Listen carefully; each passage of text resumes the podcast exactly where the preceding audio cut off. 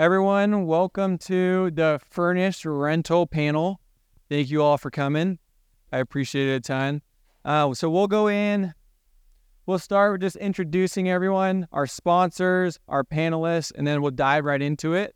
Usually, how we run these, we are gonna. I'm gonna ask them like five questions, and then we're gonna save questions for you guys at the end. We don't have a ton of time for questions. How these events go, these guys are amazing at what they do, and it's gonna there's gonna be hundreds of questions. So I make them stay an hour after so you can keep bugging them. So if your question doesn't get answered, that's what they're there for. So Aaron says too bad. okay, so let's start with the sponsors. Um, prior to, before I get into the sponsors, a couple shout outs. Mayar has been awesome helping out um, planning these events. There's a lot that goes into them. Johnny, this guy over here, he is one of the owners here at the Perry Group, the tech guy. He's one of the smartest people I've ever met in my life. And he is a huge reason of why these events happen. So thank you, Johnny. And then Jaden also helped set up. So thank you, Jaden. Can we give all of them a round of applause, please?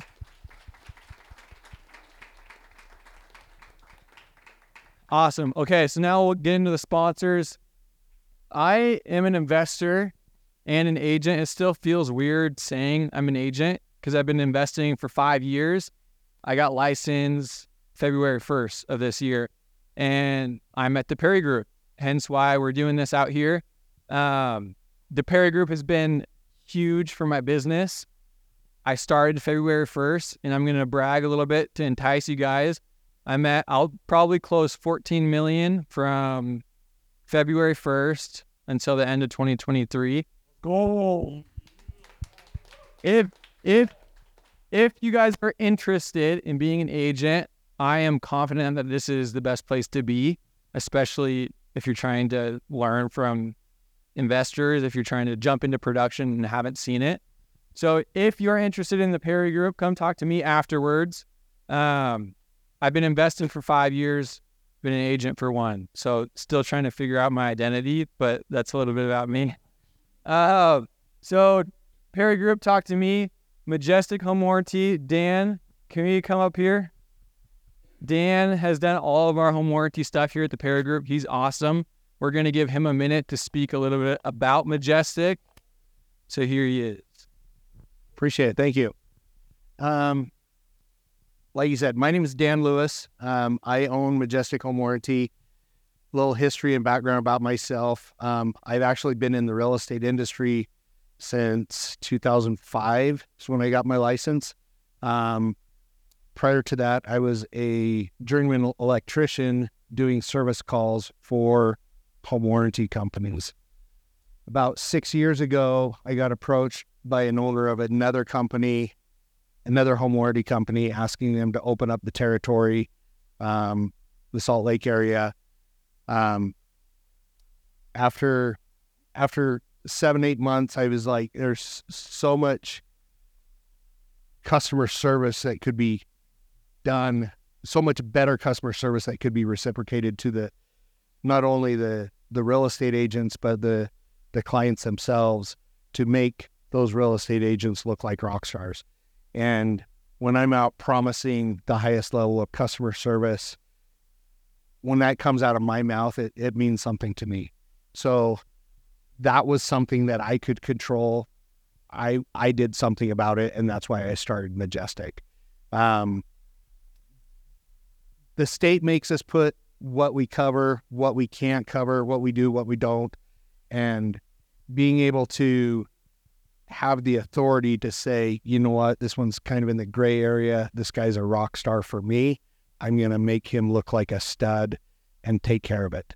Um, when when the agents have things that come up in their inspection report and they they know that it's pre-existing, there's there's an issue that they find, they reach out to me to get those items resolved prior to them closing. Um, we're just I I've done construction my whole life. Um, I keep a 40 and a 50 gallon water heater in my shop at all times. especially for those holiday weekends when supply houses are closed. I've got a mass amount of space heaters and cooling units. I I have no problem leaving a family function, especially if it's my wife's side. Yeah. Or for I, I've left New Year's Eve parties at nine o'clock to run a space heater to a client to make sure they were warm. And come to find out, it was the gas company's issue. Their regulator froze up. It wasn't even my equipment that was the failure, but I wanted to make sure they were taken care of. So, um, it, it's all about customer service. I'm here local. We do cover the entire state. We have four plan or three plans. Um, we've we've kept our service fee down to fifty dollars a service fee. Um, if you guys haven't given us a shot, the only way I can earn your business is to let me try. We do not only warranties for homes in a real estate contract, we offer them on existing properties as well. Um, we we do have a different pricing and a different program for that. But if if you've got questions, I'll be here. So, but thanks for having me. Thank you, Dan. Perfect. Okay. Um, our next sponsor. If you guys are in the investment world, raise your hand if you've heard of PropStream. It's a very, very popular data company in the investor world. Um, and they've been amazing at helping us make this happen. So if you guys, if you don't know what PropStream is, PropStream is a data company for real estate investors that help you a ton building lists. It helps you pull comps even. Um, it's an all-inclusive data software for real estate investing. I probably butchered that, but if you don't have it, you need it. Talk to Mayar if you don't have it. So, and she'll help you get set up on that. Uh, it's like 99 a month. Um, so worth it. I've had it for four years and running. So, um, okay. All of our panelists, as part of a thank you for having them out, they're going to highlight their businesses. They all have big businesses. Um, and so they're going to talk about those as well. Okay. Meet our panelists. Yeah, ignore that part. Unless you want to play musical chairs. okay. So I we're just gonna go down the list and we'll do a quick 30 second rundown of what you guys do. These you know what? Let's fast forward.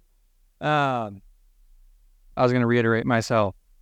We're gonna go through in simple terms, introduce yourself, and then explain what you do. Is that easy enough? Okay, perfect. All right. Hey everyone, how's it going? Um, just before jumping in, I just want to kind of get a feel like who's here. So who here? We're obviously talking about short-term rentals tonight. So here, who here has short-term rental property currently? Raise a hand. All right, and who who does not? And who wants to?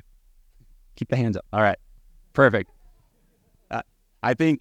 I mean, obviously, we're, we're we all have a, a similar interest. Um, I got started coming to events like this, um, just trying to learn from other professionals in the industry other peers, and and really that's uh, this is my wife Bryndee. I'm Kyle, by the way, and um, the question, what what do we do? We do short term rentals. Um, we started out with with flipping properties, got into multifamily investing, and really saw the opportunity in short term rental investing. Um, it's obviously a very crowded space, and so we got together with our our partner Jack. He's here in the back, um, in the orange shirt there. Um, one of the smartest guys I know, by the way. So if you want to want to feel, yeah, talk to Jack.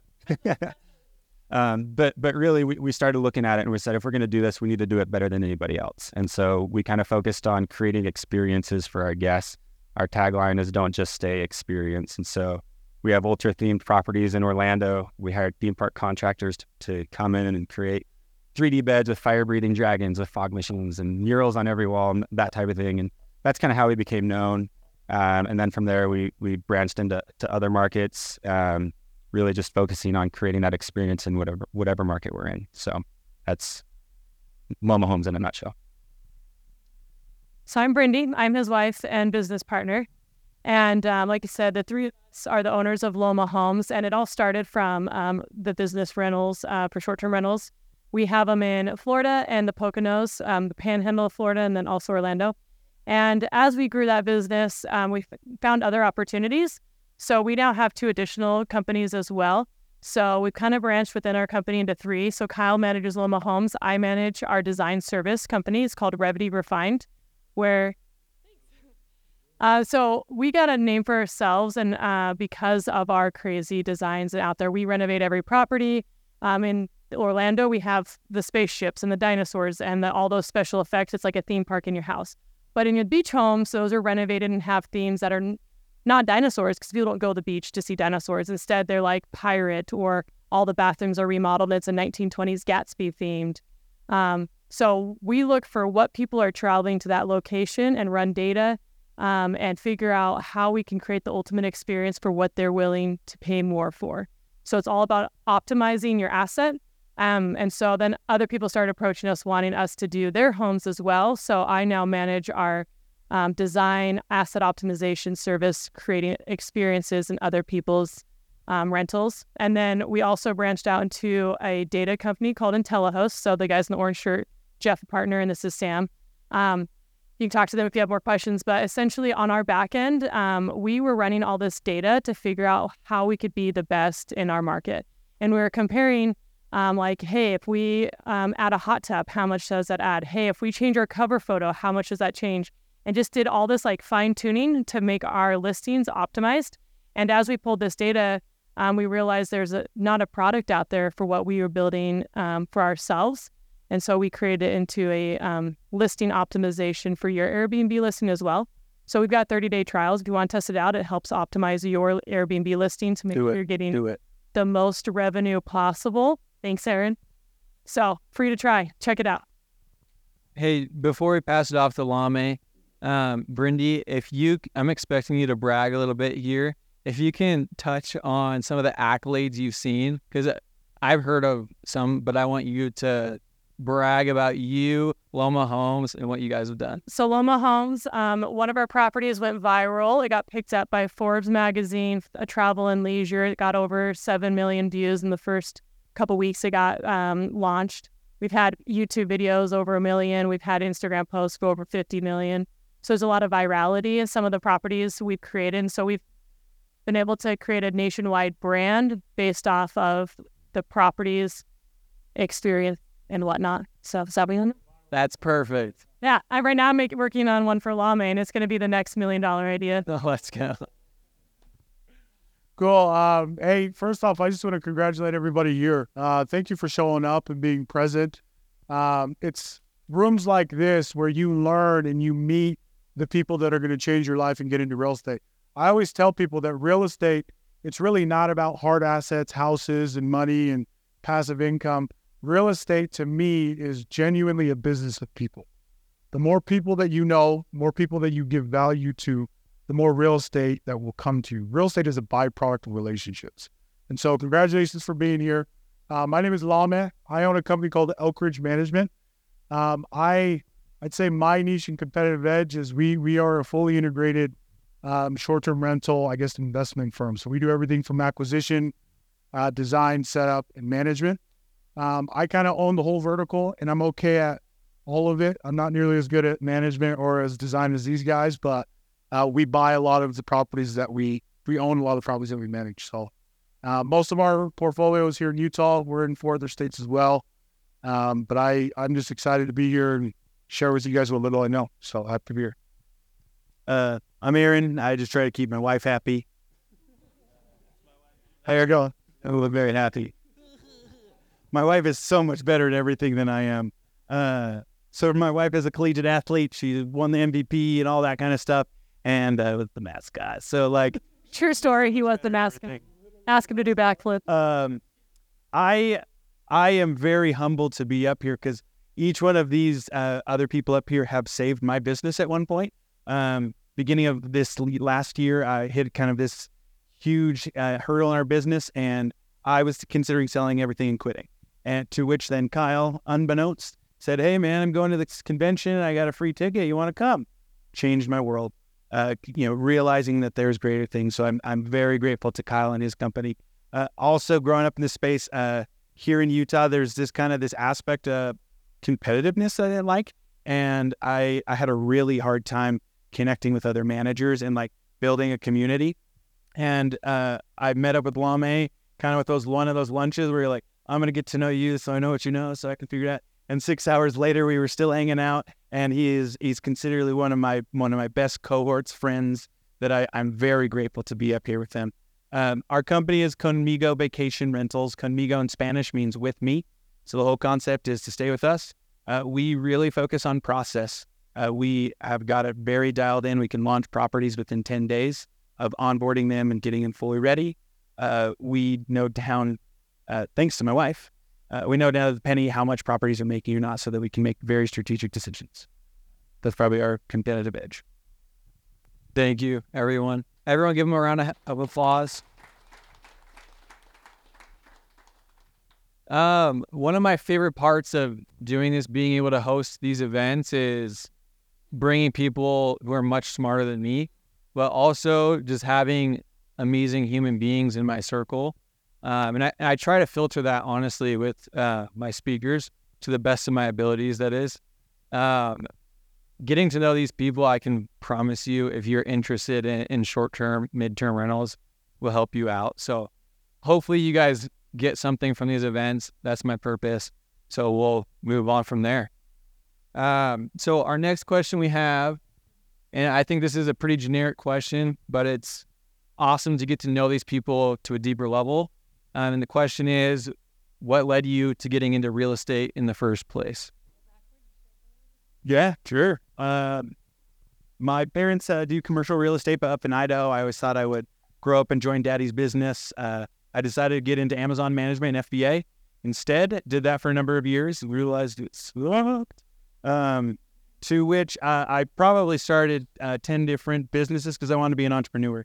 I failed successfully at a lot of them. And then, um, thanks to who? You guessed it, my wife, uh, we bought a house um, and we flipped it and renovated it. And we were going to move into it, but we realized rental rates were increasing. So we just rented it. And then we bought a second house uh, with bigger, it had a big basement. And we said, let's try that whole Airbnb gig thing. And I had a studio apartment that now looking back was terrible. Not terrible, terrible. Like browns, just all the browns. It was terrible. Um, it was literally an Airbnb. You walk through our front door, you pass my yelling kids, and then they went into the studio basement. In the first month, it did 800. The next month it did 1200 and then the next month it did 1400. And I was like, there is something to this if you're going to book my terrible brown basement with my kids above you.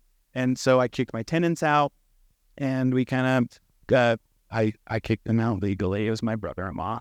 Uh, but we converted them into short-term rentals and then we realized there was a business to it. And so we uh, just kind of scaled more, um, had conversation. My, my goal actually was when I turned 30, I would quit my W 2 because I was working in FBA at the time. Um, but in, my birthday is March 14th, um, and I was March 14th, 2020. Instead, we got a world pandemic, 95% cancellation, $25,000 lost in a day. And I was like, shoot, there goes the dream. Uh, but over the course of six weeks, we added four more clients because I wasn't commuting as much, and we were able to scale enough. Uh, so I, I mean, that's kind of, I guess, how I got into space. We we now do some burrs and some flips, to, you know, we're all trying to build our wealth. So that's kind of been how I got into it. Um, I think my story is pretty similar. Um, you know, again, shout out to you guys for being here because I don't think I was nearly as intentional about getting into real estate as you guys are being here. Uh, for me, it was by accident. Um, I I was bred and born, and I cut my teeth into the door to door industry. So I made a lot of money selling security systems and solar door to door. Now, that taught me a lot. And I think it's a life principle that everybody can apply. I learned things in that industry that ended up translating very well into real estate. And what's crazy about it is to this day, the hardest thing I ever done was knock doors. Like it is by far easier to do what I do now, and I make a lot more money. And so I think oftentimes in our day to day, we sometimes we correlate, you know, your income with hardship or or difficulty, and that's not true at all. Um, for me, I started by just buying traditionally my own my own place, lived in it for a year, similar to Aaron, I was like, hey, let's try this Airbnb thing. I still have the listing because, and I love having it archived because it's like terrible. Same. It's just garbage. It's just straight. It was like a bed on bricks, completely terrible. I remember doing it, and in my head, I was like, hey, if I could just break even on the mortgage, it's a win for me. First month, we made two grand. And similar thought process is like, hey, there's something here. I didn't jump full time into real estate until even two years after that. I started buying one at a time, doing it slow, in tandem with my with my door to door job. Um, and then it wasn't until, and I think this applies again to everybody. It wasn't until I kind of just sat down and I was like, hey, what am I what do what am I good at? What do I want to do? I want a life change. And that's when I just jumped and I went all into real estate. And this is back in 2020. And since then I just haven't looked back. But it's interesting because as I look back, my biggest regret is not betting on myself earlier.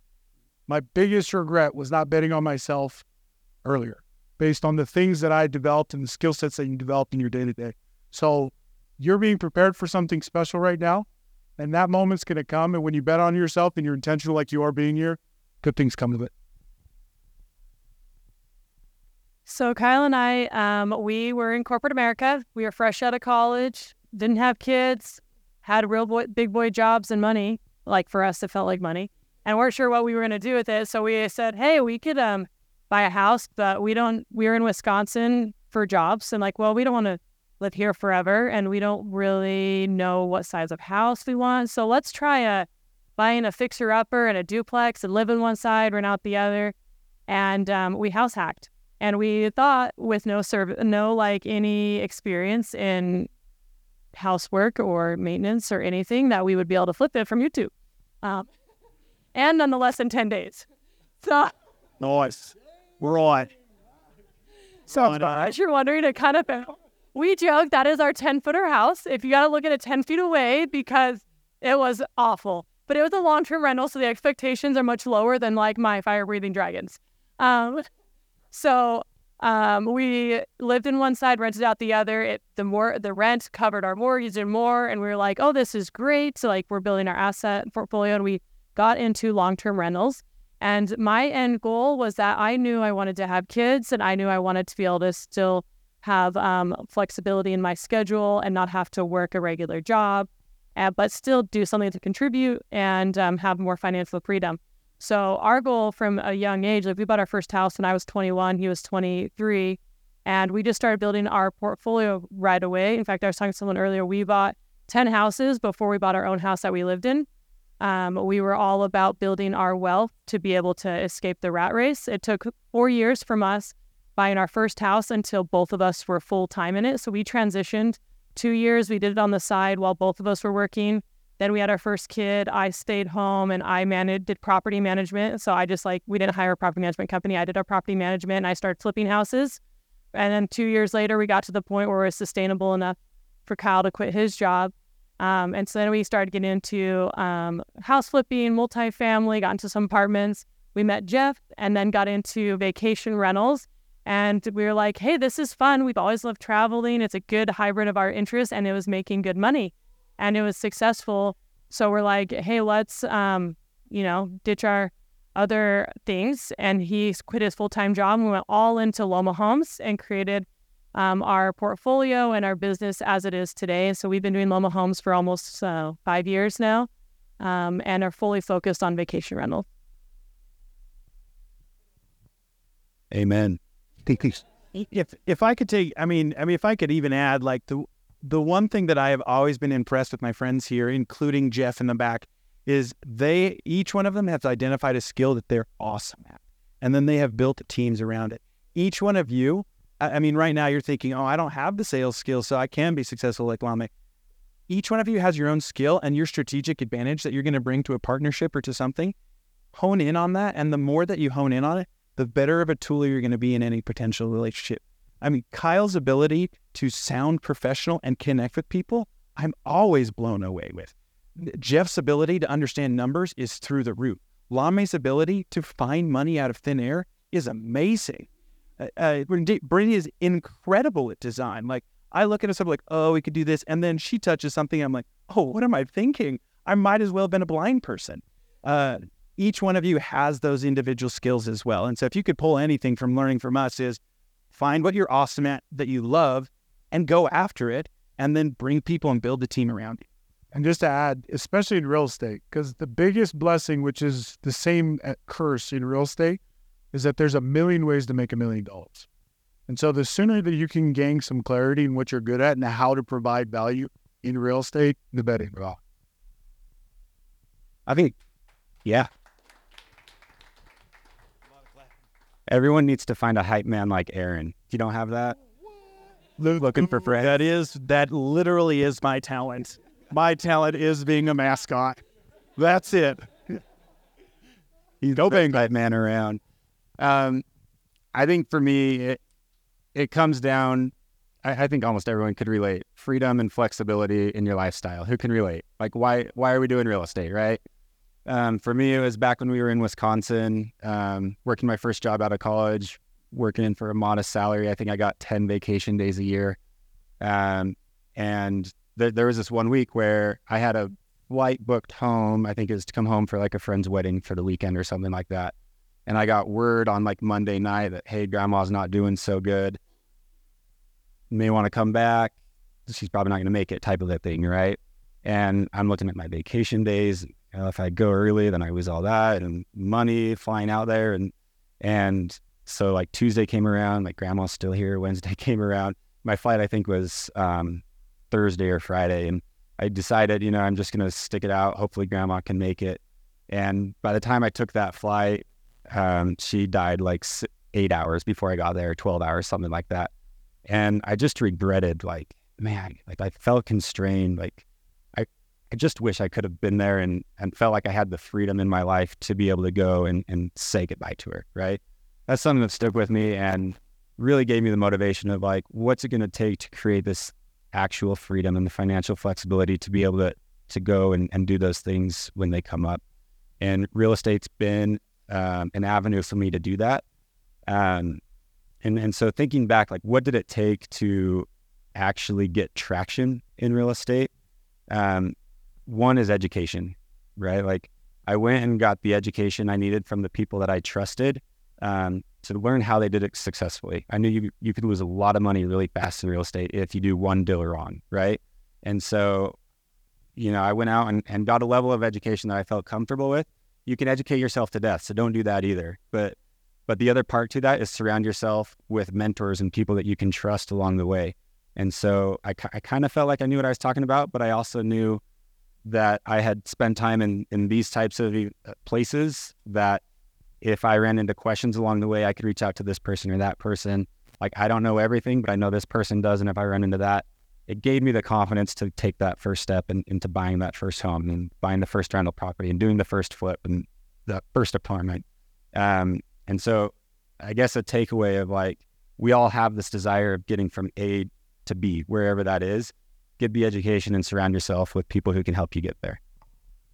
One thing I want to add to that too is you might look at us or look at other investors and be like, oh, that's like an overnight success. Or they just like dive in and did, were successful. And what you want to keep in mind is it's just one step at a time. Um, our first step was 10 years ago when we bought a dumpy duplex and we had no idea how to do anything. So he's painting the wall and I'm in tears because he's an awful painter. Like real life, I went to work and he thought he was going to surprise me and paint the whole house. And it was so bad. Um, uh, probably more than that. But I mean, I mean, like it's all it took was one step. Like analyze your first deal. Make sure you're making smart decisions. You're getting education, but you don't have to have the game plan of where you have to be 10 years and know how to get the whole apartment complex. All you need is focus on what's the next thing I need to do. I need to analyze properties to find one house. And then once I find that one house, now how am I going to make that one house the coolest Airbnb ever? I had no idea how to build a dinosaur or a spaceship. I started Googling people who build dinosaurs. And like one thing led to another, and I found people who could build me dinosaurs or whatever. So just don't get overwhelmed by everything that can do. Just focus on one thing at a time. I love it. And I'll just being one in, in the audience and hearing what they've all said. To me, it's obvious that taking action was a major, major piece in where they got to now. And and not only that, but Lame was saying just betting on yourself. And so I think that's a huge nugget that we can take is it's not going to be overnight. We can guarantee that. But betting on yourself and taking action. I I said this last event too, but at one point I was going to so many of these networking events and going to lunch with as many people as I possibly could because that's natural to me and an extrovert. And it came to a point I wasn't taking action. I was doing what was comfortable to me and what trying to learn, learn, learn. Like Kyle was saying, like over educate, analysis paralysis, however you want to word it.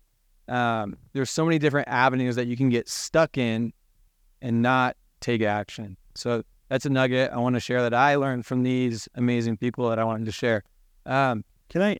I'm sorry. of course, Uh, my problem is jealousy. I get very jealous of people. And over the past two years, I have really worked on being more humble. We've actually, uh, my the announcement or my call to fame or whatever of the boutique hotel that we own, I got it because I was humble. It was a fellow investor I was very jealous of. He had more doors. He announced all that, and I. Each one of you has put yourself in this circumstance. I mean, you look at us, you look at other people in your brokerages or around, you say, "Oh, but they've got five properties, and I'm never going to be there." Like, and you compare yourself. The reality is, your path is different, and all you have to do, just like Grandpa says, is don't let uh, don't let education get in. Don't let school get in the way of education. Taking that action and going after and, and realizing what you're not good at and working on it. So um, uh, the only reason I bring this up is uh, we seem successful. Last year we were uh, cleaning 180 homes and we were managing 90, and we were failing super successfully at all of it. Uh, we were losing forty, fifty thousand dollars a month on payroll alone, and we were. I didn't have that that beautiful hair girl over there didn't want to stay with me anymore because I was always working. The reality is there's huge failures that come along with it, and same with all of us. We've all had of it. Where what we did is that's why we then focused on process is because we cut the cleaning arm side of things. We cut about 45% of our portfolio from management and just focused on the ones that were doing decent and dialing in on numbers. And from there, we've been able now over a year and a half, really, we now have the air quotes success, overnight success that we all want, right? So please, please realize that your journey is not our journey, but whatever success is for you, if it's one more house, that's your success. That's big. That's one more house that you have that you didn't have before. That's the point. So please, please acknowledge too that failure is part of it, and you're going to go there and, uh, man, it's There we go. And I think to Aaron's point, when you start comparing yourself to others, which in this industry is so, so, so hard and something that I'm constantly battling too, um, I think that can box you in terribly. So you're not exploring your creative balance because you're trying to compete in whatever industry. Hannah, right here, one of the top agents on her team, number two, right behind Michael. not to compare. Yeah. But if I tried to keep up with Hannah all the time, then other parts of what I'm passionate about, like these events, I would, I can't keep up with Hannah. That's what I'm trying to say. But if, don't let that box you in. It's so, so, so easy to compare yourself to others in this industry. And there's a million ways to make money. So, like Lame said, don't let that box you in. Okay, with our next question, I'm excited for this one because this is something that I want to learn. Sorry, these TVs don't make it easy for you, so you're just gonna have to trust me. uh, what are the biggest challenges with getting an STR or an MTR, which is short-term rental, mid-term rental, to perform in today's market? And whoever's starting, maybe let's define what a short-term is versus a mid-term. I wanted to start. You told me.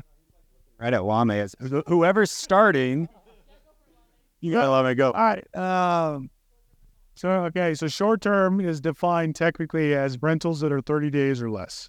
Okay, and then you get into midterm, which typically is furnished monthlies.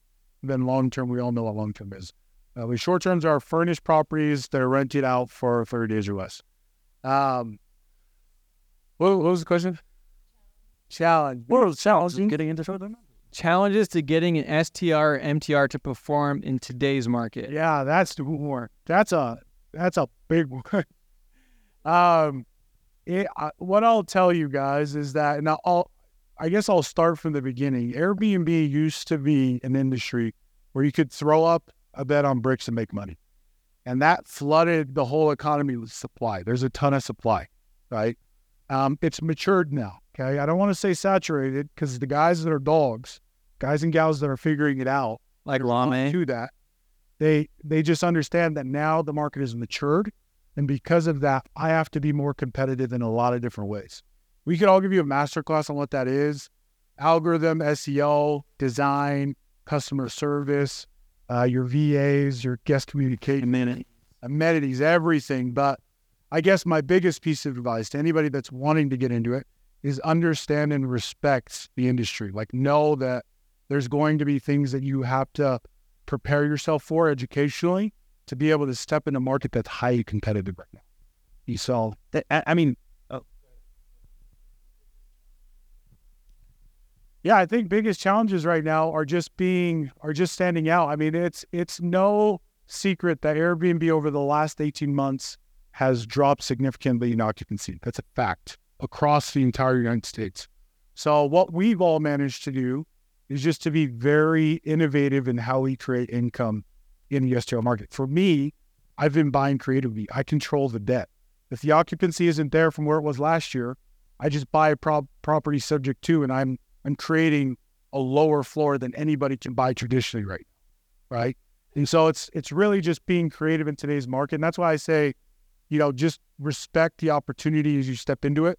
Know that you have to be very competitive in whatever way, whether it's design, whether it's in management, whether it's in creative finance or or acquiring the debt. Like you just know, you just have to know that you got to fight. And so, and, and it's a good thing, right? Because at the end of the day, we're just in a slump. Like Airbnb will will come back to us in its full glory. But for now, you just got to be competitive. You guys can agree or disagree. I agree. I agree too. And I think the biggest thing with the the competitive market right now is treating it professionally.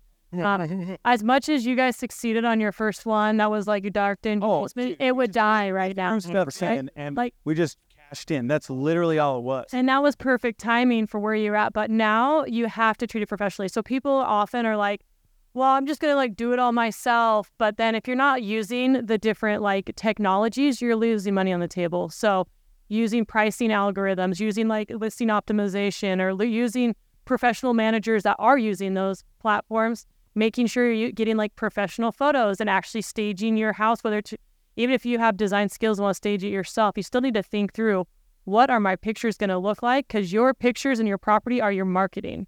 And so people will try to cheap out and just do it themselves and take like iPhone pictures and just take down their family photos and like DIY it. And they think they're saving money, but you're actually leaving money on the table because you're lowering your income by trying to minimize all those expenses.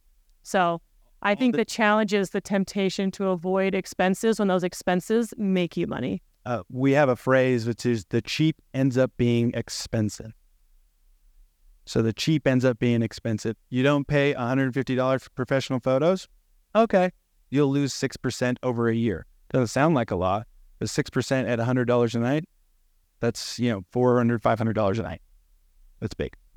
And I'd say on the other side, I mean, this is right up my alley, obviously, so that's what I preach. But I think making your actual property stand out is really important. Um, now, you don't have to do dinosaurs and spaceships, but if you can be strategic on like bright colors, and you have to buy a couch, you have to buy a comforter anyways. Why not buy a cool one that coordinates and looks pretty in pictures? Um, you can be on a budget and strategically design so that way your property can perform the best way possible. And if you want to put all the bells and whistles, it'll perform even better.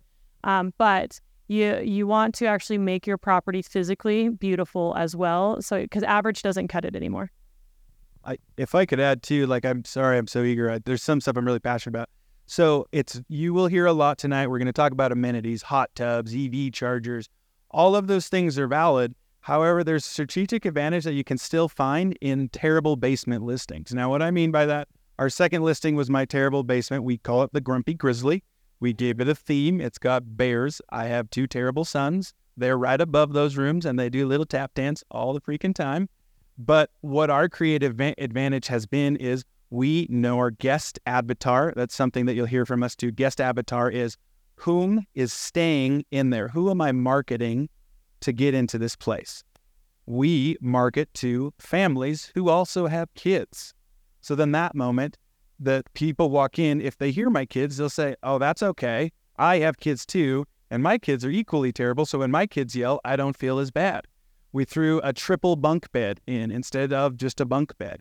We put toys in there. We give them access. We put in a, a mini soccer field, a sandbox. We had a bunny for three years. Rest in peace, uh, our our guy. Like now, all of those things our kids were already doing, but it was a really strategic advantage that we did with a basement listing that what you know normally in the context of this conversation wouldn't be successful. But what we did is we found what our guest avatar was. We focused in, and, and it wasn't like it was big dollar stuff. It was buying a bunny that I bought for five dollars off of Facebook. So, um, I would say when looking to buy a property in this market, I've thought a lot about this question, trying to figure out the best way to answer it. And the reality is, you're still buying real estate, right? Like, I, f- I feel like we complicate it and look at all the, all this short term rental stuff. I think one of the biggest lessons I've learned from doing traditional real estate, transitioning to short term rental, it's still real estate. So you make your money when you buy, right? You hear that phrase a lot. Buy it right, meaning if it's not going to cash flow when you buy it, you better have a lot of reserve funds to be able to float that until it can cash flow. Um, but I just recommend make sure it cash flows from day one, or it can after you renovate it or whatever it is, right? Um, during the due diligence process, what's your backup plan? You know, if regulations change or if the market demand slumps, what's your backup plan? Get on the phone with someone who's successful in that market with midterm rentals. What what type of rate could you get with traveling nurses or corporate travelers? What are the rates you can get with a long term rental? Would it still cash flow at that point? Um, get creative on the debt. Like Lame, I mean, he's still getting sub 5% debt on the properties he's buying because he's being creative about it. And so as you're looking at these properties, look at it from a traditional real estate standpoint. Look at the short term rental as the potential upside if you can execute it well, but you can't always control the market. In Florida, most of our properties in Florida, pro, uh, property insurance has gone up 40% just this one year. That's not something we could have planned on, right? Maybe it is, but if you're looking in Florida, get on the phone with insurance brokers. What's happening in the market? What do you expect to happen in the next six to 12 months? Um, make sure you're including that in your underwriting because what works today very likely is not going to work the same way in six months. We've seen that. Six months ago, was completely different than, than today. And so just try to get the trends for, for whatever market you're buying in. Make sure you're including that in your underwriting and you treat it like traditional real estate. I love it. And I'll just kind of reiterate what Kyle is saying, but add on to it as well. I think when you're an aspiring real estate investor wanting to get into the space, it can be daunting looking up at here, like, how am I going to get into this? But with what Kyle is saying, from the investment world, having multiple exit strategies is going to be your saving grace no matter what. And so that should give you a whole lot more confidence. What Kyle is saying, if you're scared about getting into Airbnb because of X amount of reasons, the saturation, or correct me, Lame, but not the saturation, but Maturity. maturity. Maturity. Um, Dogs don't believe in saturation. We're amen. or the regulation, whatever it may be. If that's the reason you're scared of it, well, then think about these other exit strategies that Kyle Kyle's talking about. Especially for my risk tolerance, Airbnb is something that I don't completely understand, so I stay away from it. That's why I have these people up here because there's money on the table for certain properties that I own for sure, and I know that. So um, you guys want to add anything onto that, or are we good to go on? Let's get it. Okay, here's another one I'm excited about. And the reason I'm excited about it, as an agent, I work with a lot of investors, and there's a lot of investors or aspiring investors that want an Airbnb. As an agent who is representing the client, the question I get asked a ton is, oh, do they allow Airbnb? It isn't. If I was not licensed, I would say, you know, a lot of these don't allow Airbnbs, but you might be good. So that's not something I can say as an agent when I'm representing someone. So I want to understand. This next question is for the experts. How do the laws slash rules res- restricting STR MTRs affect your business today? How are you planning for this in the future? Does that make sense? Yeah, I'll start. Our first property that we bought was in Joshua Tree, California. Anyone been there before? It's like out in the desert in California, the high desert, right? Um, very unincorporated. Found a property, did our research, no STR regulations. Awesome, let's go. We were like excited, like we can do anything we want.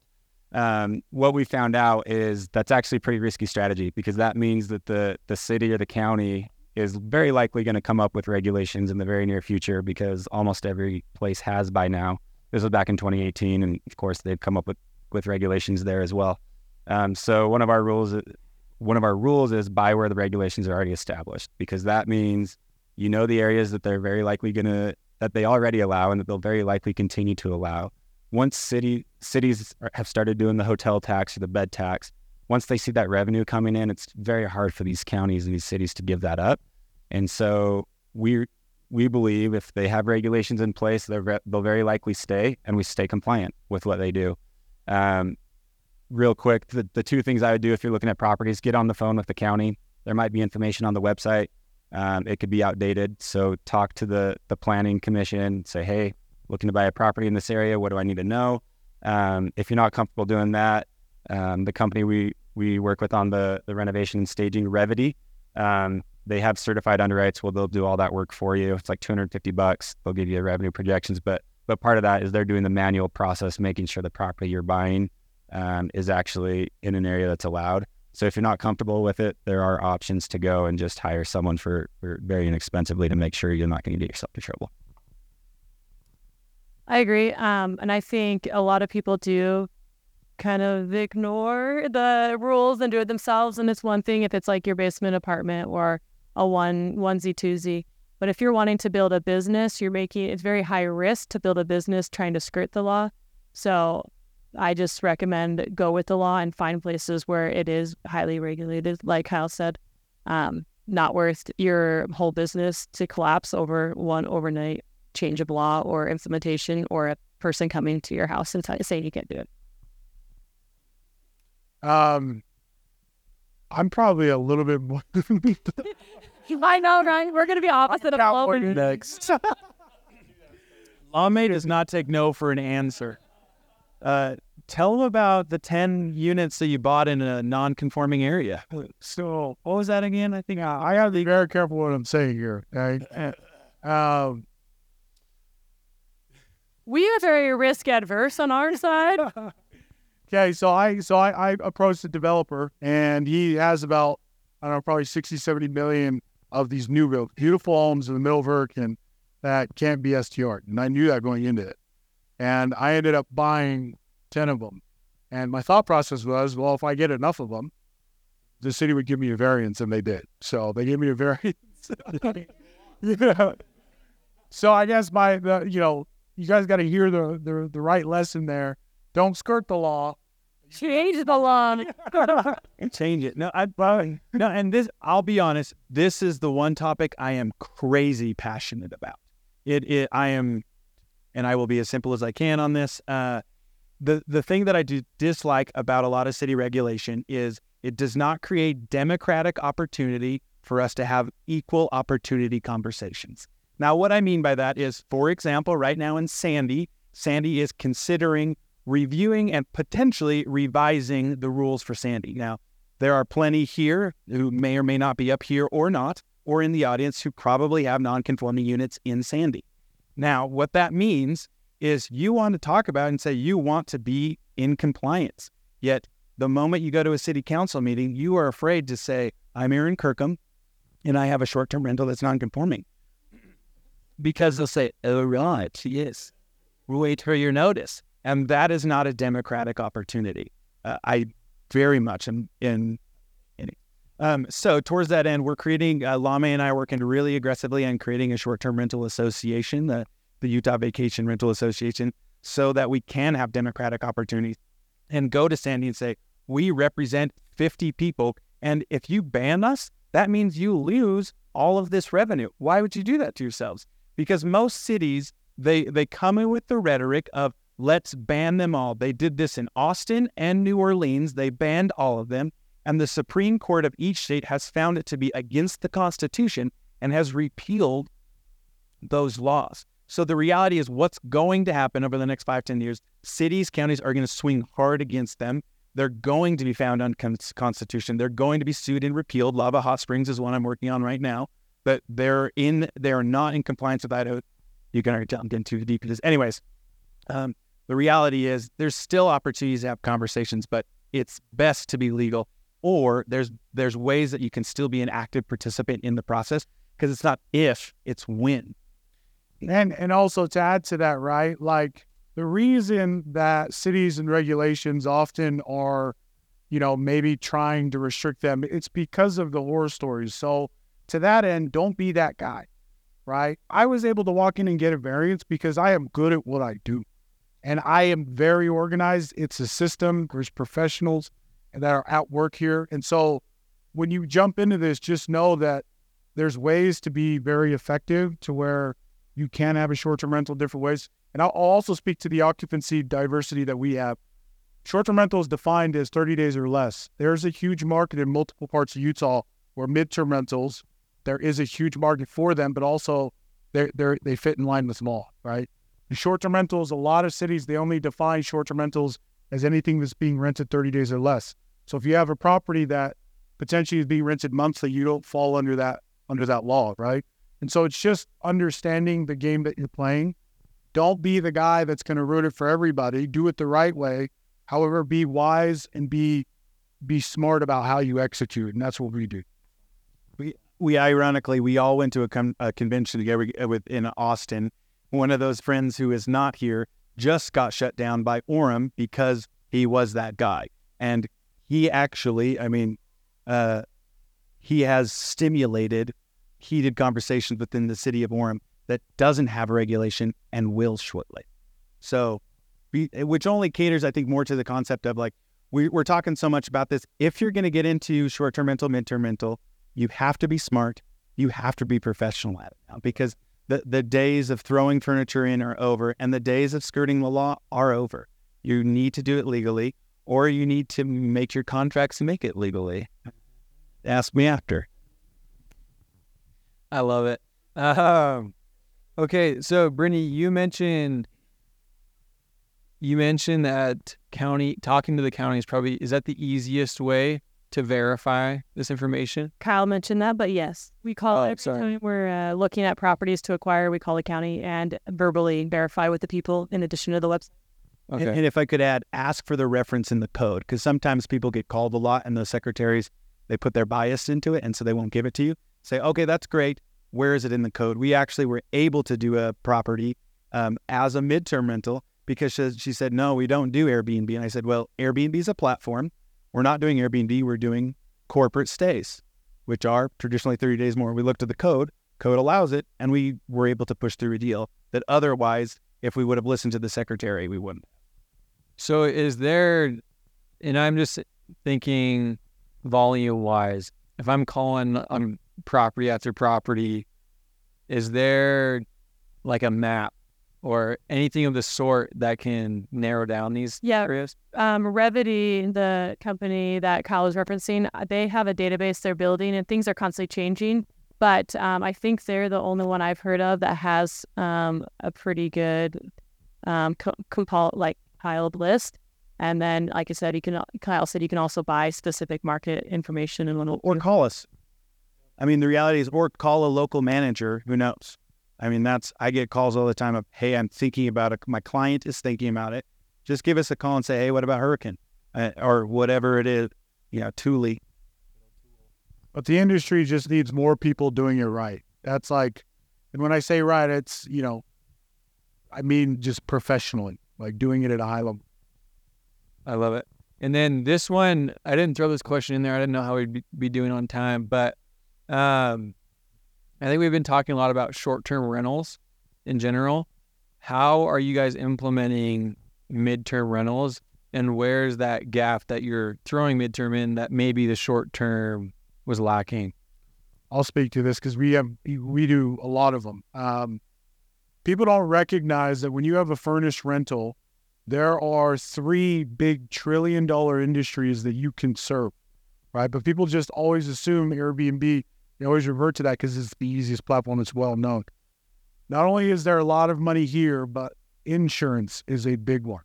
Okay, there's a lot of people. You guys would be surprised. Utah is very dry. You'll be surprised how many fires every summer a family gets displaced. And there's a broker that's trying to find a house to house his family, and they're just wanting to write a check. Right? They're huge. I mean, we we we've signed multiple in the West Valley that are four bedroom, two bath. This is West Valley. This is a hood. Like, and I know like, cause I'm from there. And all my family there. You know what I'm saying? It's like, yeah, West Valley, baby. But like a four bedroom, two bath, we've signed multiple contracts between six thousand and seventy five hundred a month. My mortgage is like twenty two hundred sub, right? And so there's a huge opportunity in insurance. And then the second or the third, excuse me, is uh, government and uh, professional contracts. So like we have multiple um, executives for a lot of the Lehi tech companies. We have a direct line of access to their EAs because when they come, they know to call me because I'll get them a place to stay. So we just housed the SVP of Nu Skin. We've housed a handful of others. And so really my point being is that there is a ton of these midterm contracts in different industries if you're just willing to put in the work. Again, real estate, money, real estate passive income is just a byproduct of relationships. And, and I mean, adding on to it, to give you an example, we shifted this summer 45% of our portfolio from short term to midterm. Half we converted. Now, part of that was Kennecott did a big rehab project. And so there was a lot of contractors coming. But on top of it, there, I mean, for us, there was a lot of insurance claims that we had. And then there was a lot of working professionals. And that's not just, I mean, that's interns. That is um, yeah, there's there's a lot of different things. So the the strategic advantage and really midterm, I would consider like a very up and coming, more fashionable way to rent out furnished properties. And you'd be so surprised how easy it is. I mean, because really how we approach short term rental or fully furnished rental is we're experts in short term. So let's look at those numbers first. Let's put the furniture in. Okay, the numbers don't work. The furniture's already there. Let's just change the marketing and get midterm rental contracts. Now, if it doesn't work, then clearly it's not strategic for this home. Then we can roll it into long term like it has worked since the beginning of time. So that's really our tiered approach. Subject to some properties are just more conducive. American Fork, I don't know what it is, midterm rental rental haven. I mean, we have we shifted all of our American Fork and we have about 10 properties there into midterm rentals. So, uh, and it's it's not some of it is just being aware of what's coming in and then it's acknowledging those opportunities. So for us, um, we actually don't have a lot of experience in this, so we tried to transition into midterm recently, but our niche is a little bit too unique to fit into that box. We do only large properties. So ours are five to 11 bedrooms and they're made for groups. They're highly themed. Um, they're more expensive. So so far we haven't had a whole lot lot of luck with midterm because we've niched ourselves in, and that's can be good or can be bad.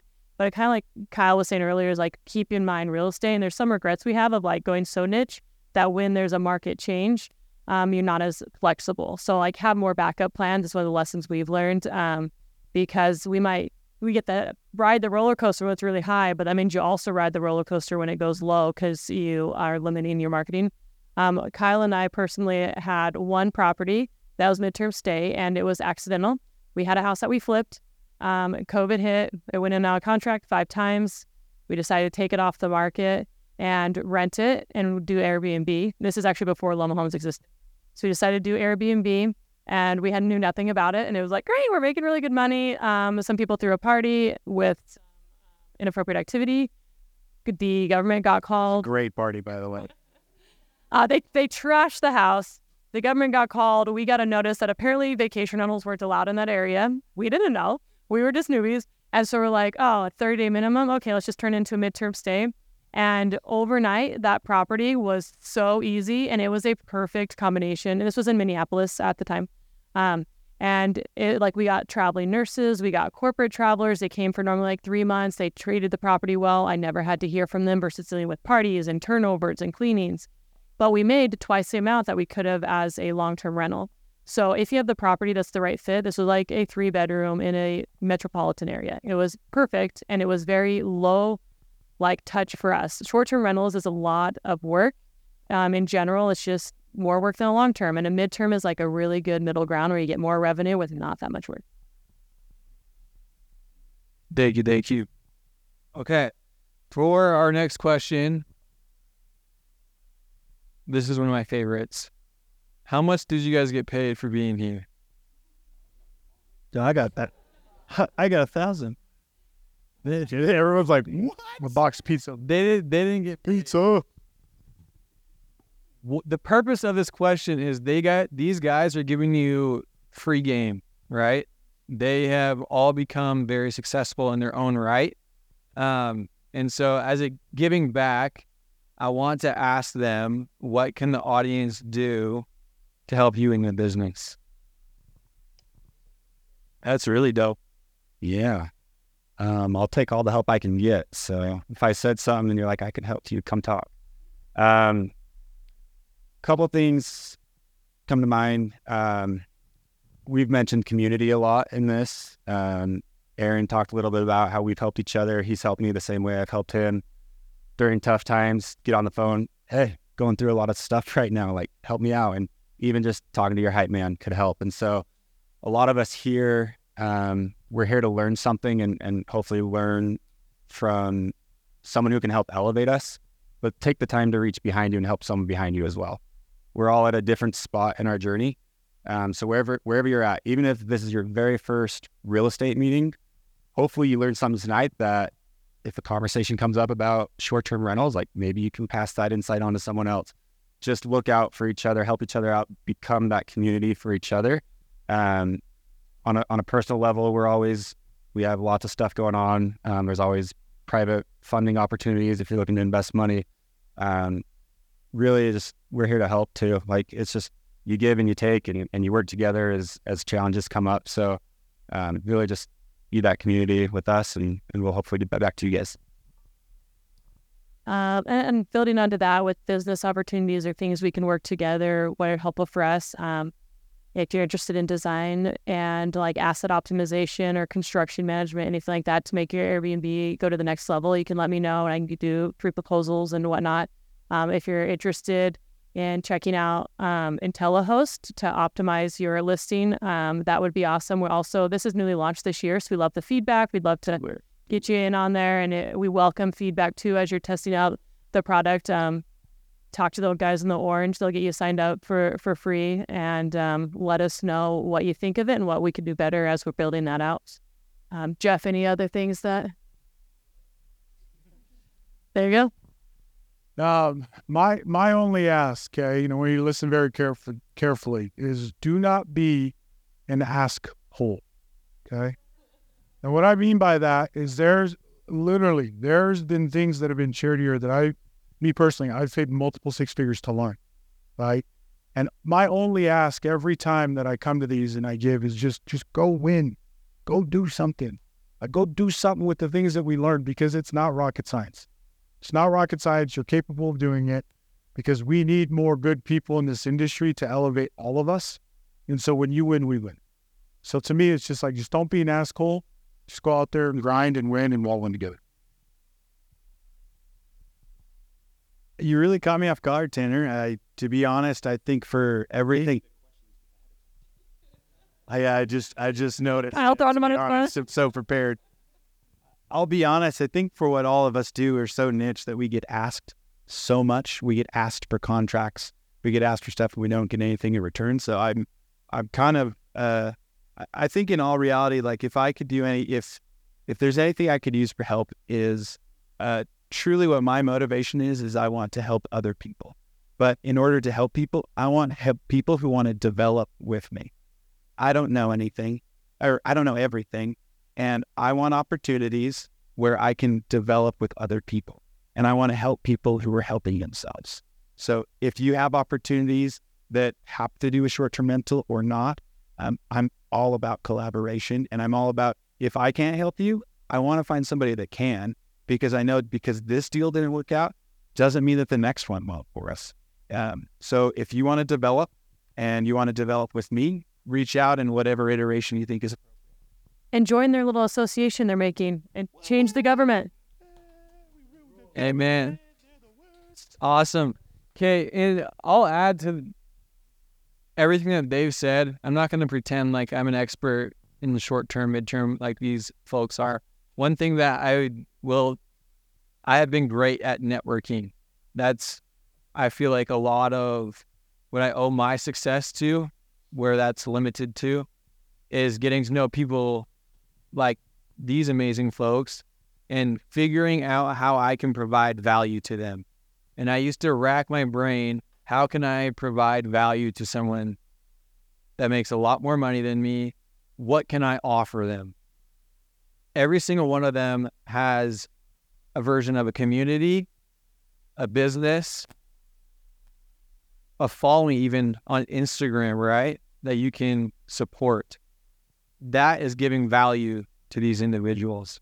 And so that's, I'll reiterate that. If you can provide value to any of them, not only will it help them, but even looking at it selfishly, I can promise you that'll elevate your business. If you can get in the same circle as these people, it's going to elevate you. And that's a lot of the reason why I do what I do and bring these experts along. So raise your hand if you learned something. To... Okay, hopefully that's every one of you. I certainly did. My my hands raised high. Um, if we can give a round of applause, yes.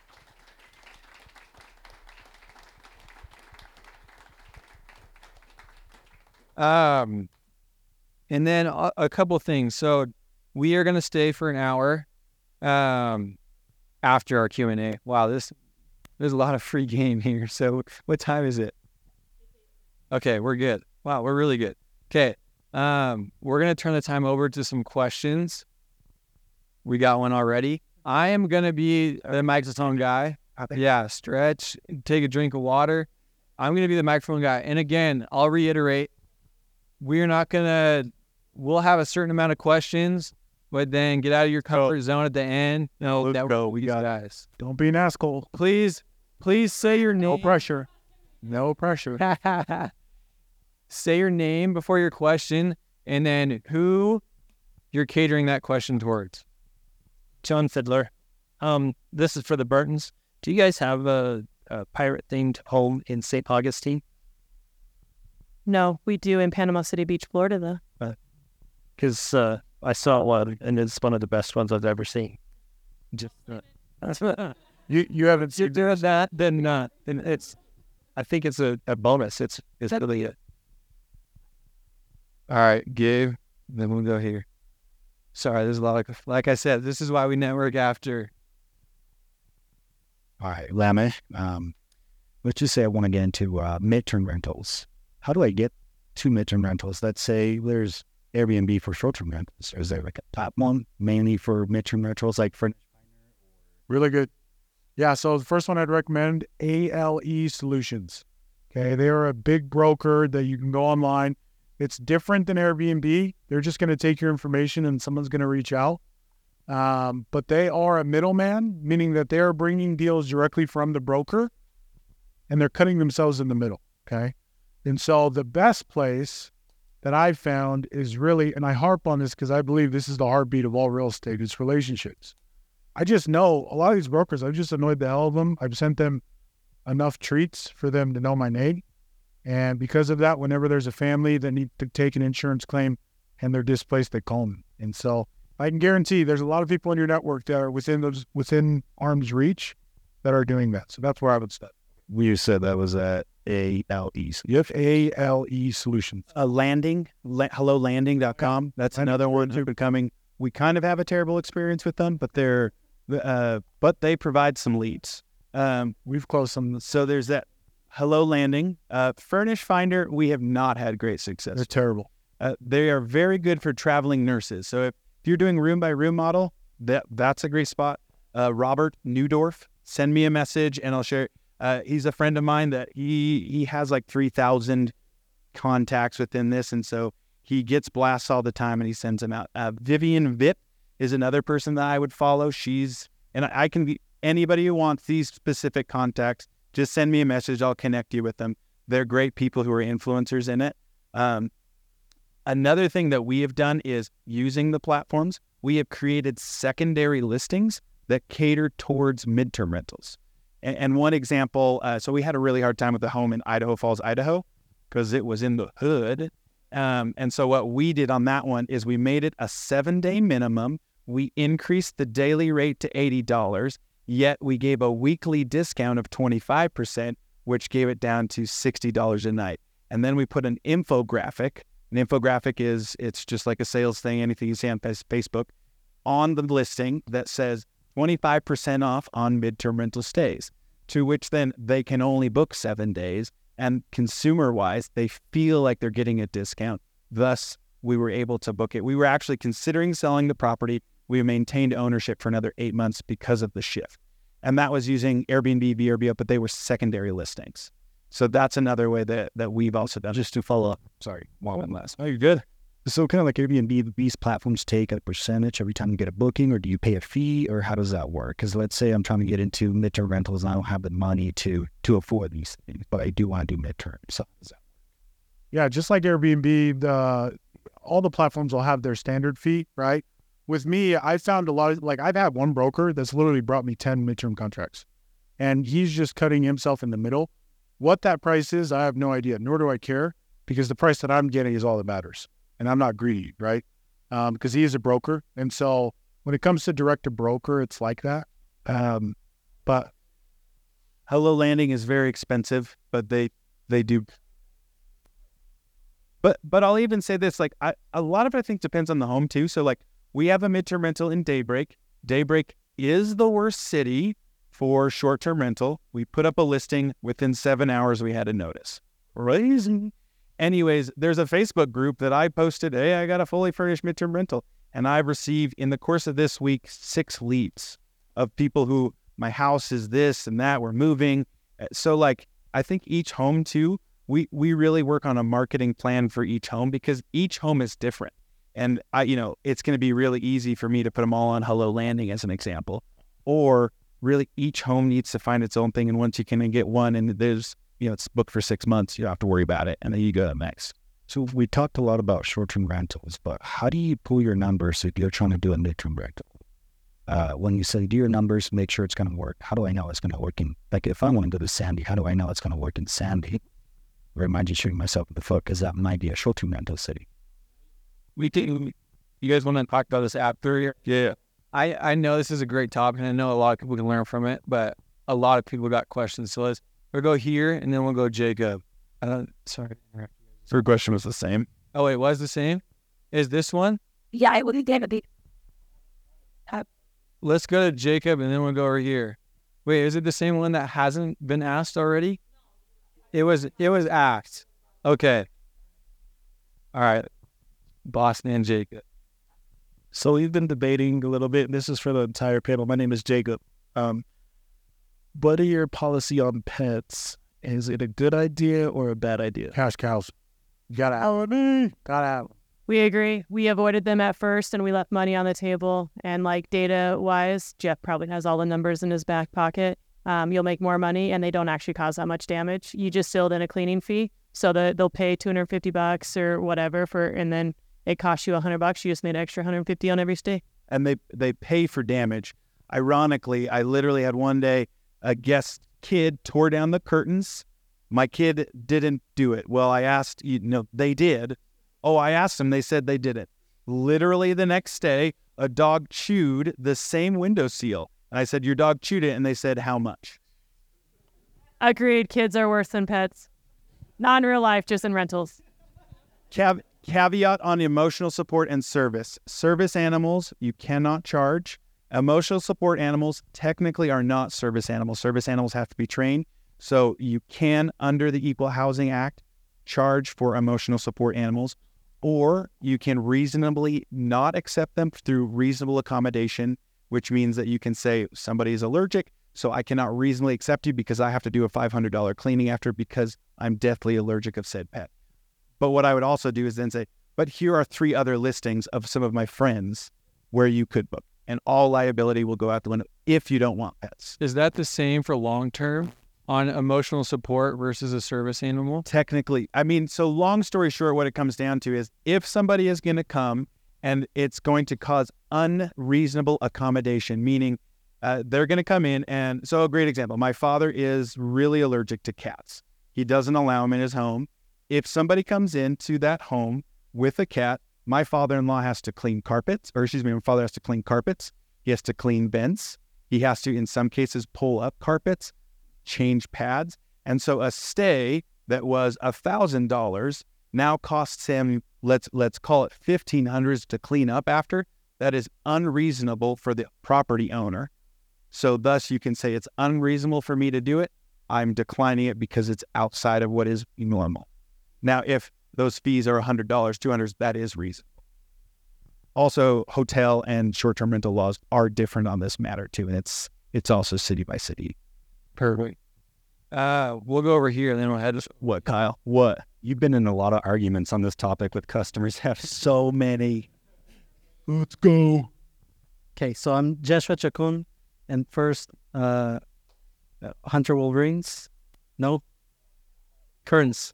Oh, Yeah. School, no. So I grew up in California, Okay, but my childhood was spent in West Valley. uh, West Valley, part of West Valley. I know that people not. Yeah, cool, cool. well, anyways, uh, my question is for those who are starting, right? Um, in some of the conversations you had earlier, uh, you mentioned it's worthwhile spending some money, right? Uh, rather than doing it all yourself. So, at what point do you decide, hey, I'm going to spend money, especially if you're starting and you're tight on cash, right? To go ahead and say, okay, I'm going to do it rather than doing your own. That's right. You go first. I want to think about this. Okay. Um, so statistically, if you spend money wisely, it pays back. So from our data, if you are designing your home and doing upgrades and amenities, we see an average of 35% annual increase in revenue um, from what we put in and um, with the upgrades. Now, that being said, obviously, well, what's 35% relate to how much you're putting in? Um, I can't remember off the top of my head what the ROI is.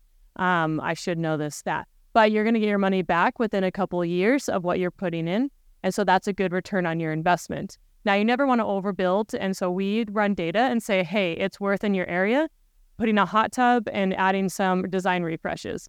I'm not going to recommend for you to do all the bells and whistles and put in spaceships and fire breathing dragons in your house in Utah because there's no data to prove that that's going to warrant a double nightly rate. But I can look at the data and say, hey, adding a hot tub is going to increase by 18% your revenue, and that only costs you 10 grand to put in. You do the math of what that 18% increase of revenue, boom, it's worth it.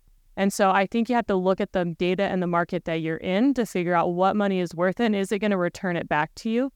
Um, and there's a little bit of expertise or even talking to people and looking at comps, just like when you're looking at real estate comps, you can look at Airbnb comps um, or buy data from different providers and whatnot to kind of compare the different amenities or even looking at photos of like top performing uh, properties and see what they have. And that's how we ended up in the theme space is we were like, hey, Orlando that we identified as a high profitable market, but to stand out and be the top, let's look at what the top performing people are doing. They're all theming it and they're putting like Mickey Mouse stickers on. Like we could make a whole theme park in the house. Let's do that. So we took what people are doing successfully and do it better. So just look at your market.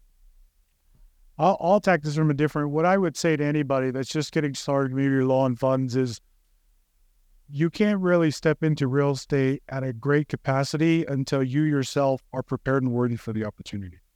And what I mean by that is like, it took me years of self development, of working on skills, paying for mentors, also, which naturally added to my income. I didn't jump into real estate, guys, until I was making multiple six figures in another capacity.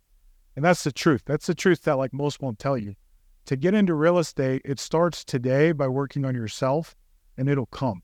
And so my my natural advice to anybody is like work on yourself, like develop on yourself, whether it be investing in yourself in a new job or capacity that's going to get you the income to then step into real estate.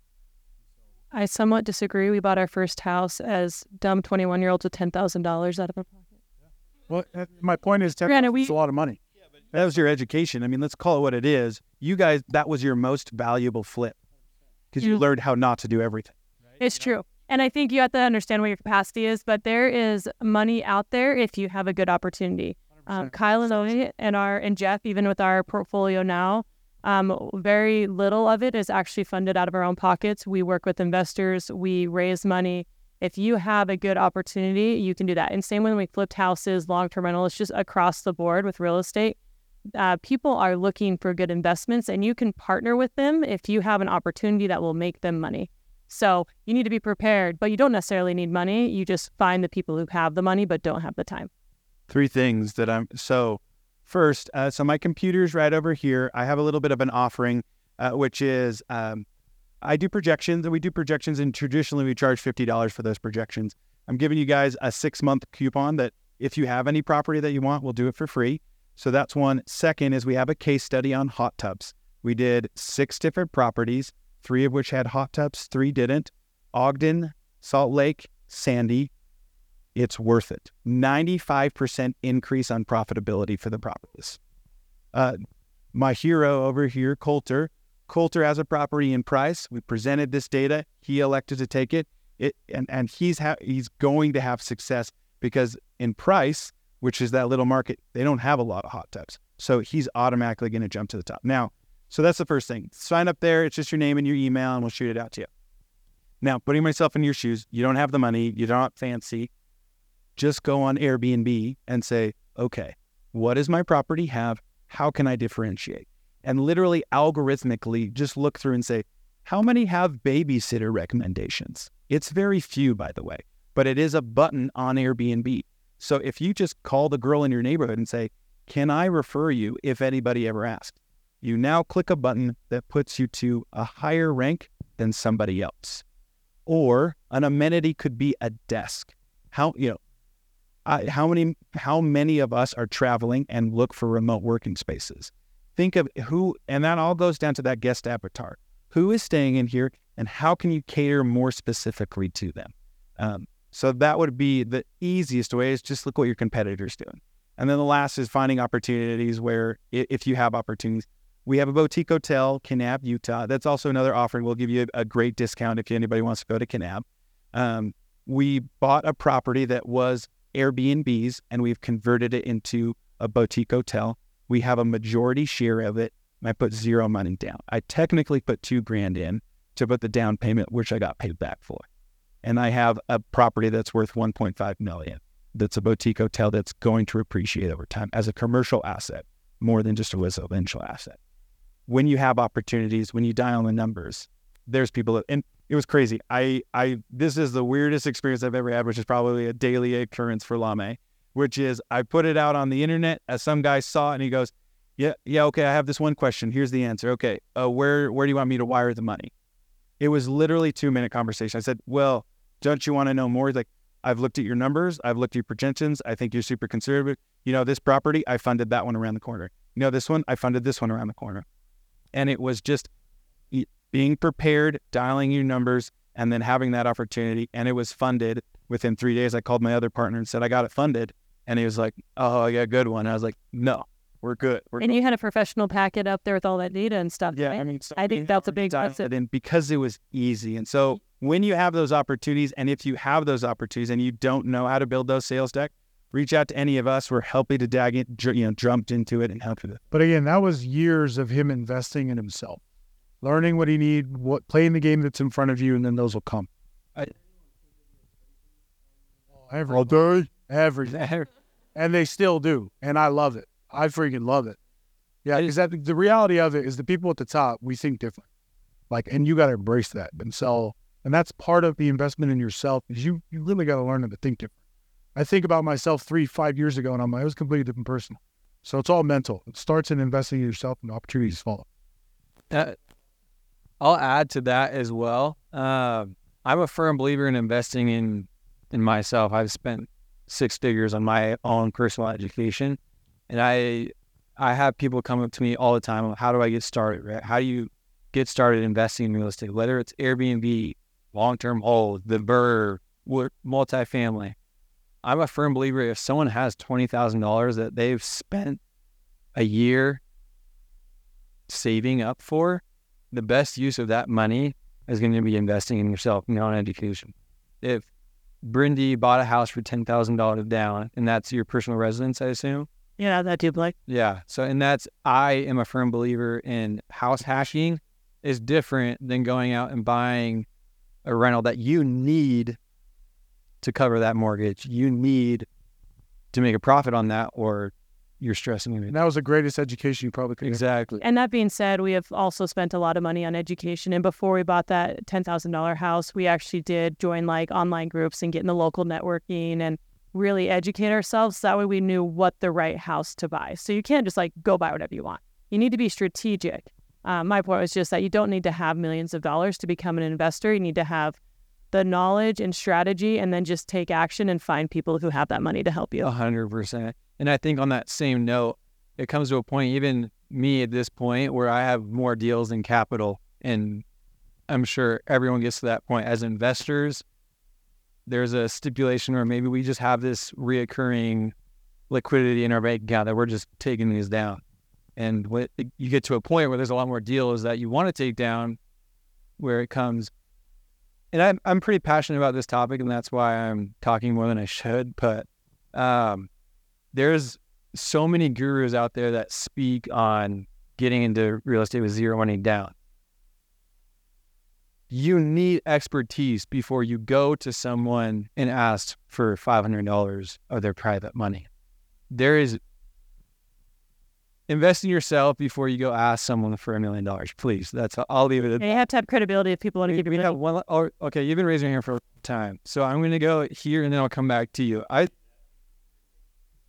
this this records change between short term, mid term, long term is obviously it's at my stated and stated that. How you top that. Very good. mucho. Uh, I- a lot of it comes down to knowing what type of rental it is. Uh, a lot of it is is there's I would probably say 95% of it is pretty standard of what it is, and then it's those nuanced things that you need to know for the short-term rental or for that associated city, and and a lot of it just comes down to digging in and knowing what you need for that city. I, I realize it's a very vague answer, but probably relatively consistently. If you have a, a very good one for long term, it's just a few little tweaks that will stimulate it to make it for short term and or midterm. Uh, really, midterm is long term. So those contracts are the same. Short term in Utah, it's 14 days. After 14 days is when tenant rights are secured, but tenant rights have to be proven through either mail, through stay, and then there's one more thing that is not as important that I can't remember. Looking at my wife who knows everything, um, but it, it comes down to where the tenant rights and, and every city is different, but traditionally it's that 15 days for generally the United States.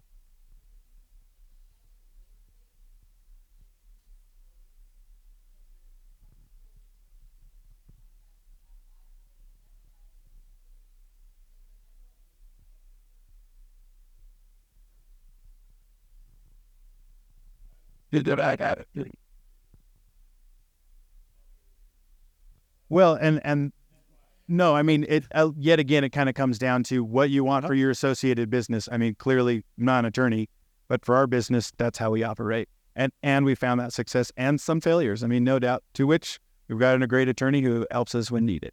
But something thing. Same with accounting. They can give you some directions, but no accountant. It sounds like you need to talk to an attorney then. A different one. A different one. Yeah, m- maybe let's talk. Keep talking to attorneys till you get the answer you want. Hard fact. I think we have right here. Yeah. But some good here and Hey, so for your short term, I'm Andy Peterson, by the way. Um, Indeed. So for your short term rentals, are you guys using mainly Airbnb and VRBO and a channel manager? Do you guys take a different route with those? For us, yeah, we use the primary, um, the big two, right? VRBO, Airbnb. We're also on Expedia, and that's through Booking.com. Um, and then we have our own, our own online platform, and I think that's pretty standard. Most people Right, right. kind of have all that. Okay, so let's. I have a short term and a long term, and I'm in the middle of a BRRRR that I'm thinking of making a short slash midterm. Um, so on on the midterm, is there a channel manager? Do you go to multiple platforms, or is most of your bookings through like insurance brokers, or do you use a bunch of these other platforms and have a channel manager? Yeah, my experience, midterm is a whole different game. It's not it's not handed to you. So with midterms, if you're getting into midterms, like you gotta, it's a grind. It's relationships. It's there's not an easy oh post on Airbnb and there's 22 million eyes, right? And so, hundred percent. Totally. That's how we did. I mean, our one property, ours was all Airbnb and VRBO because we did it as simple as possible, but it stayed booked. And then we use OwnerRez or Hostfully are the two platforms we've used for our uh, managing Airbnb and VRBO and our website. So all the calendars sync and everything. The most lucrative contracts in my experience of our midterm is the one direct to broker. So if you can find the brokers, have that relationship, and there's more than we can service because it's micro location. They want a property that's like within five miles of the house that burned down. There's very few that have that. So you just got to be out. And and the other reality of it too is you only need one guest. I, I think that that's one thing that we always overlook is you have 30 days. You only need one guest. So it comes down to how can I get this home in front of the most appropriate eyes, that guest avatar. So we list on we list on 15 different websites subject to what the property is, meaning some are traveling nurse focused. So we list there's Facebook groups galore for traveling nurses, and that's what that one needs.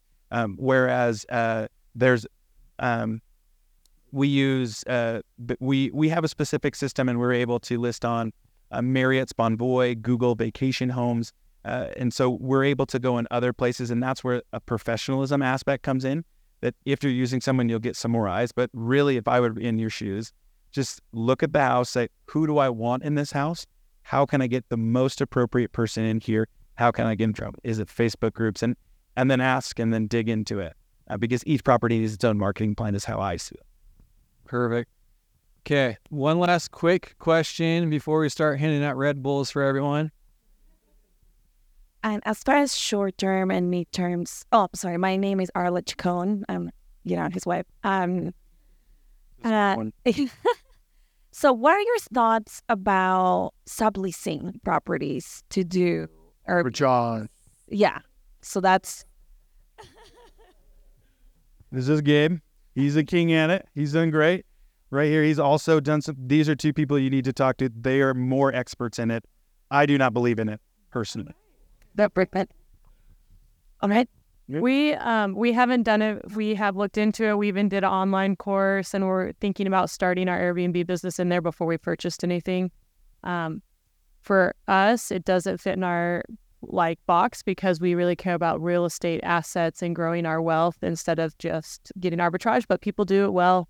Um, so I can't speak on the expertise of how to do that for cash flow. we started an arbitrage, and I started with that, about that's how 20 we try. properties. Um, what I found, and I still have about 15 of them that are still doing well. Um, but it's you, you have to know your numbers. You really have to know where you're doing it, what your guest avatar is, how to compete. But it's a great way to start. Like I, I would, I would highly recommend it. I would just make sure to do your due diligence. You sell, but it's it's a great way to start it. The the biggest reason that the most success that I have seen realizing I I have one arbitrage left. I started trying to get arbitrage. I presented the numbers to my owners. They wanted the numbers, so I got contracts instead. Um, but where I've seen people have the most success is they are trying to replicate a process. They go to landlords and say, "How many do you have in this complex? I have a hundred. If I did ten today, what discount can I get? Because then that way you're getting for a cheaper price." And then you're just changing the same furniture and it's the red room the green room the purple room and it's i mean there's one guy is uh sean uh, airbnb automated is his channel and he's a big evangelist for it. His success came from he went to complexes in austin and said i will take 30 of your apartments because he could scale and replicate because he had the same thing over and over. The challenge that i've seen people here in utah is They'll get one arbitrage that's a four bedroom in Sandy. They'll build it out. It takes all that effort. Then they'll go to West Jordan and it's a different dynamic of a three bedroom. So they've got to reinvent the wheel every time. And thus they're not able to maximize it. Uh, Gabe has found an equation. He has one complex. I think you have four, right?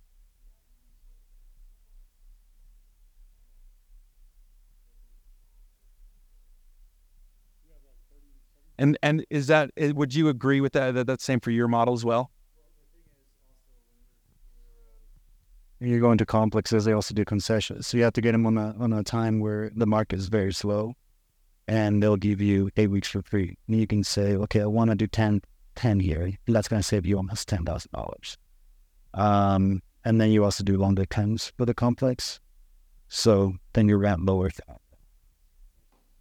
And the only reason I don't like it is it doesn't generate wealth. It generates cash flow, which is great for financing the next opportunity, but it will end. I, I actually love arbitrage because I get a lot of clients from it, meaning someone goes to a landlord, they start arbitrage, the landlord learns the numbers, they don't renew the lease, they say, I'll buy your furniture from you. And then they call me and say, Will you manage it on my behalf?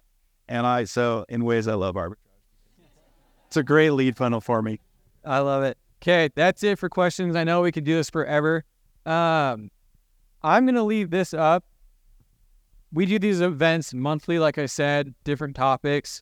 Um, so if you guys follow me, that's the easiest way to get this up to date on the reoccurring events. At some point, I will have a Facebook group.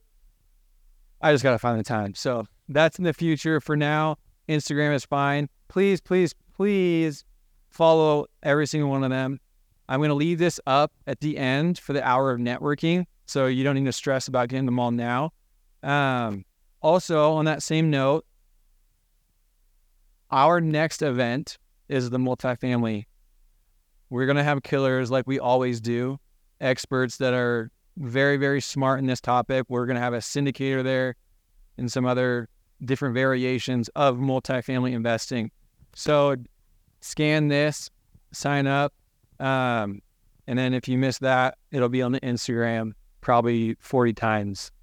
So you won't miss it. Thanks for coming. Of course. Okay, let's do, I know we already did a round of applause, but let's do a second one.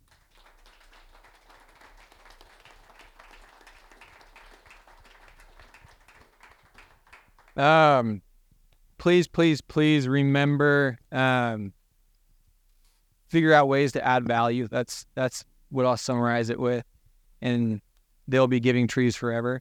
Uh, if you guys could do us a huge favor and please put away just one chair, that'll save us a ton. So I'm not here till 10:30. Uh, Mayar over here in the corner will be able to help with the, the takedown.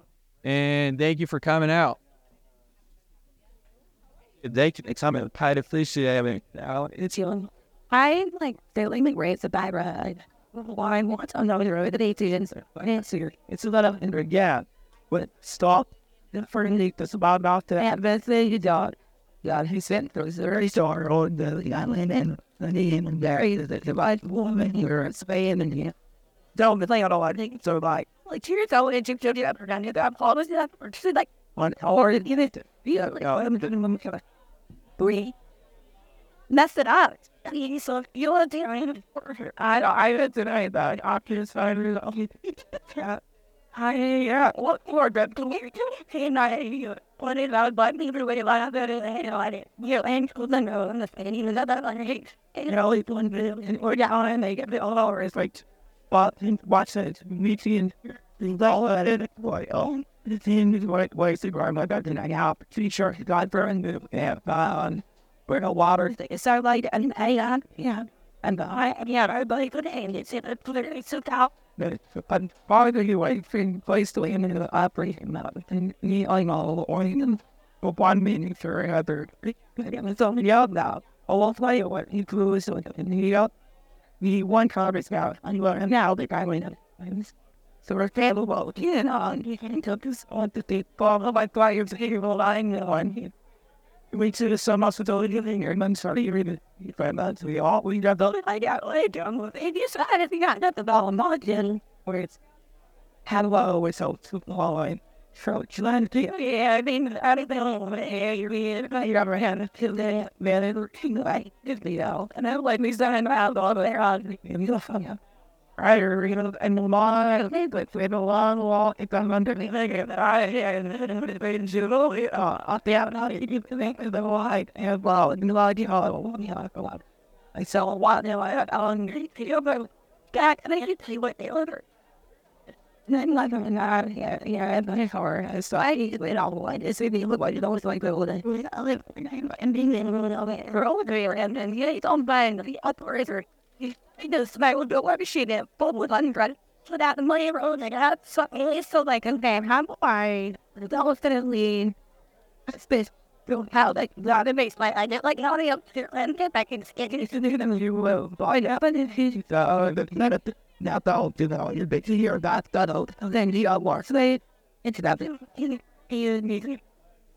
you're basically I'm still you're up there and we're how one minute how I'm gonna that and that should tell it you look on this is I'm hour in or like use think might quit trying to and do that way in in Yes, you are and if it ain't no something, you'll get it. Pitch it out. Yeah, I let you. Come out and let it go. Tell it like, and do it. Do it. And be like this while I'm and I do like five and you really and I know, and now for the hit eight and hearing on.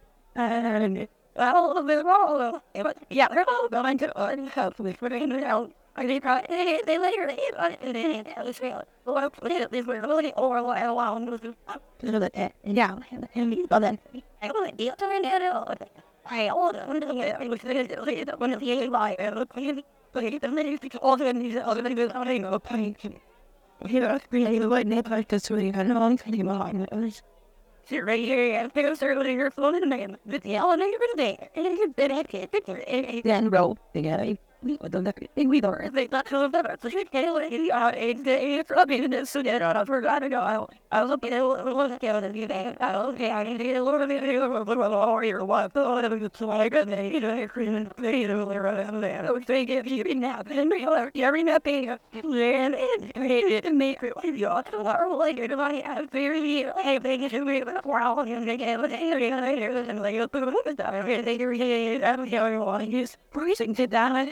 about him go wow. They like to make an ass area and. That's it right there. Knew Lord, they could yell, it's been getting and that like long on home on right whatever I don't know and Jerry whatever you know and he has to get hear himself so the number see that you know the God is about to get up and I make him lead you know the woman like no book on how I'm on here. I always the whole and can't area there all morning God out of so you know